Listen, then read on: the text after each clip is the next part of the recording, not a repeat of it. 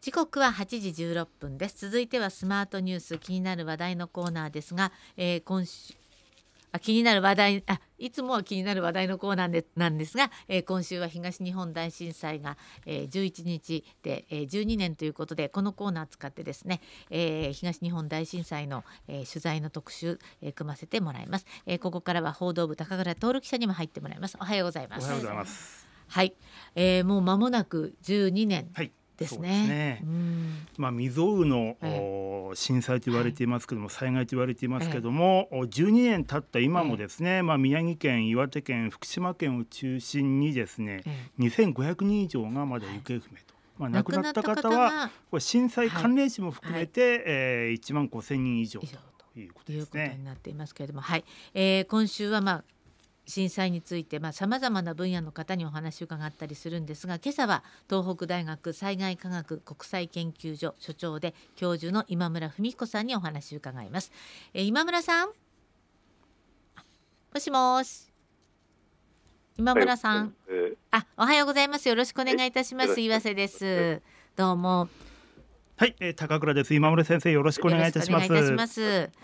はい、えー、震災から間もなく、まあ、今週の土曜日で12年ですがあの震災の震源域の岩手県沖から、まあ、茨城県沖での地震活動これ今もまだ活発な状態と言っていいんでしょうか？そうですね。あの震災から10年以上経って、はい、でまあ、2年ぐらいまではですね、ええ。ー、余震というのはだんだん収束の方向だったんですが、えええー、と21年、はい、えー、2年前に2月、3月5月、はい、そして昨年ですね、はい、3月に、まあ、7クラスの地震が起きました、はい、余震ということでまた活発化してしまっているわけです。あの一旦収まりかけたのにまた活発化しているという、はい、そういう考え方になるんですか？そうなんです。場所によってはですね、えー、えー、2011年の当時よりも揺れが強くて、被害も出た場所もあります。あそうなんですか。あのマグニチュード自体は東日本大震災はマグニチュード9ということになっていますけれどもそれよりもマグニチュード低あのちっちゃいのにもかかわらず揺れが大きいと感じる場所もあると。そういうことなんですか？はい。その場所が小さかったり、揺れ方がタイプが違ってまして、えええー、まあ、短周期ということで、はい、まあ、あの強い小刻みの揺れが強かったということそうなんですか。はい、あの今村さんは震災発生から12年ということでまだ依然として、えー、余震域では活発震源域では活発ということですけどもその、えー、東北地方からその関東にかけての沖合で、まあ、現在はどれくらいまでそのマグニチュードで言いますと大きな地震が起きる可能性というのは考えられるんでしょうか？今一番指摘されているのが、はいえー、この3.11の北側なんです。ええ。ー、これ例えば青森県沖日本海溝そして北海道の千島海溝付30年以内に、ええ。まあ、26%以上ということなんですがこれはかなり、はい、えー、大きな可能性で、ええ、文科省でいうとあの123ってあるんですけど、はい、えー、最大の3クラスなんです。えー、そうですか今日ちょうどあの今朝の読売新聞の一面にあのまあ、ちょうど新たな課題ということでこう最大級の津波をそあの想定した場合災害拠点4割が浸水の恐れがあるなんてこんな一面トップも出てますけれども。はい、そうですね。あのまあ、3.11とは違う場所で、ええ従来、まあ、あのハードにおいてもソフトにおいても、はい、えー、まあ、課題がある地域になります。そうですかそれからですね今村さんあの東日本大震災のような、まあ、巨大地震が発生した後に、まあ、発生する可能性が高いと言われているアウターライズ地震。あのここ、まあ、昨年あたりもかなりこれ耳にしたんですけどもこのアウターライズ地震というものが、えー、東北から関東の沖合で発生する可能性が高まっているということなんですけどこのアウターライズ地震というのはどういった地震のことなんでしょうか？はいあの今回の3.11のような巨大地震は、はい、えプレートの境界で起きるものなんですね。はいでこの、まあ、日本海溝とか対馬海溝海溝の付近で起きるんですけども、その後に、えー、その外側あの、まあ、海側で、えーまあ、アウターというのは外側なんですけど、ね、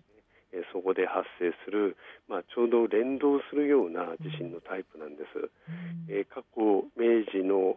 まあ、三陸の地震の後に、え昭和ということで起きていたり他の事例もいくつかあります。うん。そうですかへまあ、ちょうど、うん、はい、でこの、まあ、アウターライズ地震についてその政府の地震調査委員会ではですね最大で、えー、マグニチュード8.2前後の、まあ、巨大地震が発生する確率が今後50年以内で10%程度としているんですけどもこの割合というのは先生、うん、高い方なんでしょうか？そうですね、はい、あの先ほど、えーと、あの北側あの千島海溝、日本海溝で、クラスと言いましたけどもこの10%程度は2クラスに、え対応しまして、まあ、決して低くはない、はい、で過去先ほど昭和の地震津波の例を、えー、あの紹介したんですけども、はい、3月3日に、えー、起きていたマグネチュード8クラスの地震だったんです。えー、はい、うん。あのまあそのパーセンテージが10でも70でも30でも起こってしまえばまあ本当に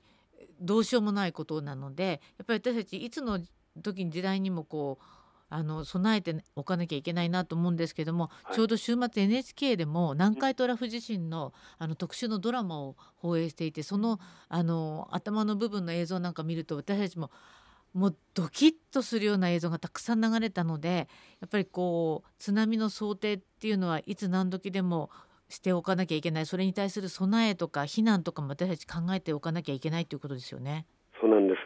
事前に備えておけば、はい、いざ起きた時も、えー、落ち着いて対応できますし、確実に被害は軽減できるんです。そうですか。なんか落ち着いて動くって難しそうですけれどもね。まあ、でもやっぱり、えー、はい、そして日頃からのやはり備えというのはより重要ということですね、先生。そうなんです。で、まあ、突然のものに関してはあの事前にイメージがあれば、はい、落ち着いて今後こうなるだろう、えー、あれをこうしなきゃ、えー、いけないというのが思い浮かびますので、はい、それが落ち着いた行動につながります。そうですね。落ち着いた行動が必要ということなんですがちょうどあのトルコシリア地震から今日1ヶ月ということであちらの地震の映像というのも見ると本当に大変なあの強さだったんだなというそんな印象があるんですけど実際どうなんですか？そうですね。マグニチュードが7.8ですので、はい。ええ、世界的に来てあ見てもですね、え、直下型地震としては最大で、え揺れもおそらく気象庁震度で日本でいうと7以上が各地で起きたと思います。これも報道であの阪神・淡路大震災のな何何 20, 20倍だったような気がするんですけどの強さだったっていうか揺れだったっていう話も書いてありましたけれども本当に強かったってことですね。その通りですね。しかも広範囲であって、えーえー。はい、あと建物がですね、はい、えー、まあ、いろんな基準とか規定はあるんですけども、えーえーなかなか守られなかったとも指摘されています。ね、あの建物が壊れるのいわゆるなパンケーキクラッシュですか、ね、その映像があまりにショッキングでしかも余震も大きい余震がたくさんありますよね。そうなんです規模が大きいものほど余震も大きくしかも長期間続きますので、今後も注意ですね。ですね。でまあ、あの直下型地震というとですね今村さんあの首都圏で、えー、生活している我々にとって一番心配なのはその発生が懸念されている首都直下地震なんですが、えー、今村さんはあの現時点で首都直下地震発生の切迫性というのはどの程度だと思われますか？あの、まあ、政府の評価ですと30年以内に70という数字も出てるんですよね。ですのでやはり高いと言わざるを得ないですね。まあ、その場合そのマグニチュードというのはどの程度がまあ最大で予想されるんでしょうか？はい、えー、過去の実績ですと、えー、マグニチュード7クラスということなんですけども、はい、まあ、それを上回る可能性ももちろん否定されないので、はい、しっかりとした特に耐震化ですね、これが必要だと。耐震化っていうのは今回のトルコの地震見てると本当に大事なことなんだって改めて思い知らされますね。そうなんです。建物はやはり、えーと、倒壊しない、えー、またそれに伴って火災なども起きますので、はい。はい、それも抑止しなければいけないと思います。うんあの今回のトルコ・シリア地震ぐらいの強さの地震が、まあ、首都圏で起こった場合やはり同じような被害っていうのが出たんでしょうか？それともやっぱり耐震建築が進んでいるので全然違ったと考えられますか？そうですね。すみません、えっと、一定あの基準が日本はしっかりありまして、はい、守られてるんですけども、まあ、地域によって、えー、その状況は違いますので、まあ、被害は、まあ、小さいと思いますけども、えー、このマグニチュード7.8クラスというのは対応が難しいものになりそうですかそして、まあ、今村さんその首都圏、まあ、東京千葉神奈川埼玉などでマグニチュード7から8程度の、まあ、大地震が起きた場合その首都機能が麻痺してしまうという可能性も考えられますよね。これは十分可能性ありますね。えー、道路、通信などのインフラ、またライフラインなどがかなり、えー、影響を受けますので、えー、麻痺というのが長く続くんじゃないかなと思います。うんそうですか。そしてこの首都直下地震はまあ内陸型の地震なんですけどこういった地震の場合は東京湾で津波が発生する可能性というのはあるんでしょうか？